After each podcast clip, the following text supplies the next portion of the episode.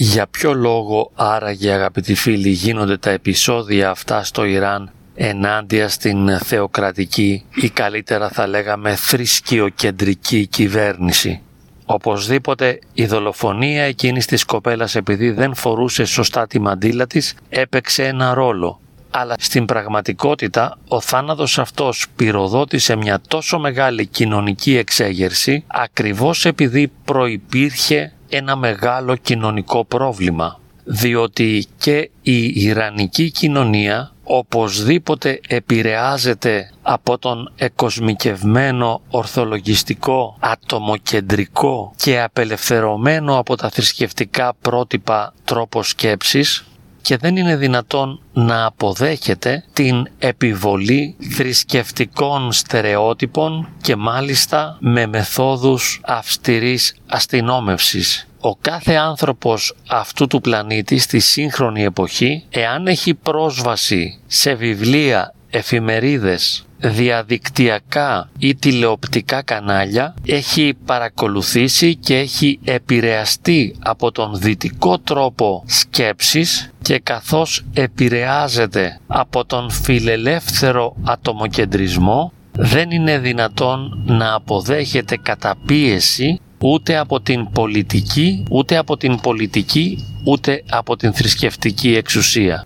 Οι άνθρωποι παγκοσμίως διεκδικούν το δικαίωμα των ελεύθερων επιλογών και απαιτούν να έχουν τη δυνατότητα να προσδιορίζουν οι ίδιοι τον τρόπο ζωής τους και δεν δέχονται να υφίστανται αυστηρό έλεγχο από καμία εξωτερική εξουσία, από κανέναν νόμο και θεσμό τον οποίον οι ίδιοι δεν έχουν ψηφίσει, δεν έχουν υποστηρίξει και δεν έχουν ομαδικά επιλέξει. Παρά το γεγονός ότι πολλοί πιστοί όλων των θρησκειών θα ήθελαν να επιβάλλονται θρησκευτικοί κανόνες, οφείλουμε να αποδεχθούμε ότι αυτό δεν είναι πλέον δυνατόν. Όλες οι κοινωνίες θα περάσουν από το στάδιο της απελευθέρωσης, όλες οι κοινωνίες θα περάσουν από το στάδιο του ατομοκεντρικού ανθρωπισμού.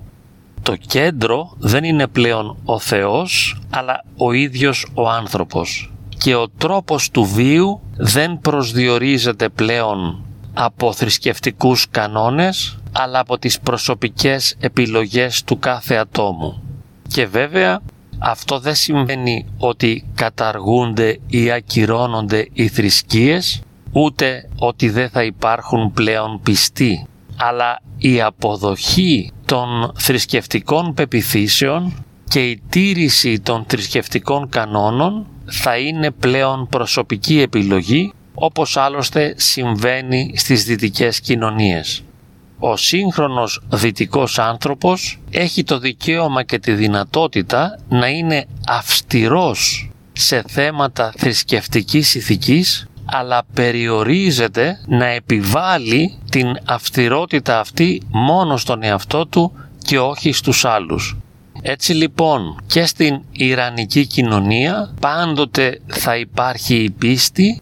η πνευματική ηγεσία της χώρας θα προτείνει τους κανόνες οι οποίοι εναρμονίζονται με τα ιερά κείμενα και την παράδοση της συγκεκριμένης χώρας αλλά θα παραχωρηθεί το δικαίωμα στον κάθε άνθρωπο να ακολουθεί τους θρησκευτικούς κανόνες μόνο στο βαθμό που το ίδιο το άτομο το επιλέγει. Η ατομοκεντρική ελευθεριότητα είναι μονόδρομος και είναι ένας μονόδρομος μέσα από τον οποίο οπωσδήποτε θα περάσουν όλες οι κοινωνίες διότι αυτό επιβάλλει το ιστορικό κοινωνικό γίγνεσθε και η θρησκευτική πίστη καθώς και η τήρηση των θρησκευτικών κανόνων θα είναι προσωπική επιλογή του κάθε ανθρώπου. Σε βάθος χρόνου όλες οι κοινωνίες θα κυβερνώνται από δημοκρατικά πολιτεύματα, το κέντρο βάρους των πολιτικών επιλογών